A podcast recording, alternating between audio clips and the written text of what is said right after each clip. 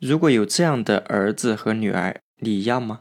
六一儿童节前夕，国家给现在的小朋友送了一份特殊的礼物，那就是喊我们再生一个弟弟妹妹吧。从今天了解到这个讯息，整个朋友圈都在吐槽啊，说是我们国家现在拉不到新业务了吗？要喊这些二胎的爸爸妈妈再生一个。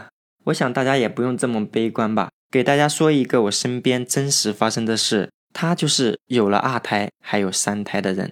三十三岁的时候，江苏的一位 Z 女士夫妻俩已经有一个孩子了，我们就叫她 YY。那 Z 女士呢，很想再要一个孩子。一次偶然的机会，她在儿童福利院看到了一个小女孩 CC。哎，这个小女孩长得非常可爱哦，聪明又伶俐，于是就申请领养她。Z 女士就像对待自己的亲生孩子一样爱着 CC。转眼间，二十年过去了，CC 已经是亭亭玉立的大姑娘了。研究生毕业以后，到知名企业工作，亲戚朋友们都夸她精明干练，而且在公司深受领导的赏识哦。亲戚朋友们都说啊，Z 女士这个干女儿没有白养。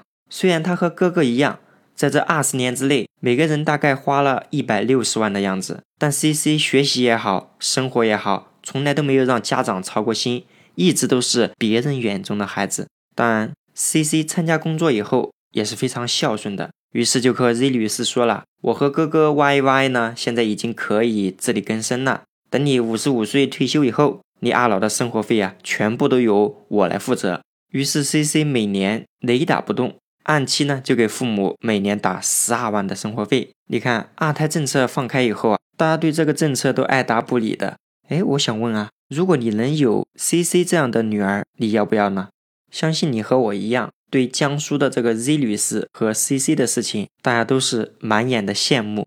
那话说，这个 Z 女士过了两年以后，也就是三十五岁，儿童福利院的人又联系到她了，因为她在认领 C C 以后，向福利院表示过，她还想再认领一个孩子。这次 Z 女士就注意到一个勤劳又有责任心的小男孩 J J。哎呀，Z 女士也是非常喜欢哦，于是就把他给领养回去了。虽然杰杰没有他干女儿 CC 那样聪明伶俐啊，好在这个干儿子呢，他很勤奋，所以在这干儿子身上投入更多一点以后，他依然是其他家长羡慕的孩子。认养杰杰以后啊，转眼二十年也过去了，杰杰呢就出国留学也回来了，在一家世界五百强工作。哎，领导们都觉得他未来的前景无量哦。与此同时啊，街坊邻居也时常在议论，说是 Z 女士的亲生儿子 YY 不太让大人省心。研究生毕业以后，还经常入不敷出，还要给他准备房子和车子结婚，而且说是还要 Z 女士来抚养他的亲孙子。那提到姐姐，亲戚朋友都竖起大拇指了。虽然小时候啊，姐姐花的钱比较多，大概接近二百四十万。但是姐姐真的没有让 Z 女士失望，因为这个干儿子从 Z 女士五十五岁退休开始，每年都要给 Z 女士十二万的生活费，活到老那当然领到老。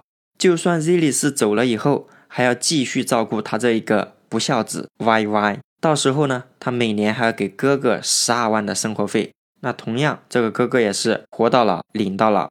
那如果以后哥哥走了，再把当时培养这个干儿子的两百四十万一次性给到 Z 女士的这个亲孙子。今天三胎的政策已经放开了，大家又在吐槽了。你看，如果我们能有这样的一个干儿子，你要不要呢？OK，如果你对认领这样的干儿子、干女儿感兴趣，那就私聊吧。欢迎大家订阅、评论、分享本专辑。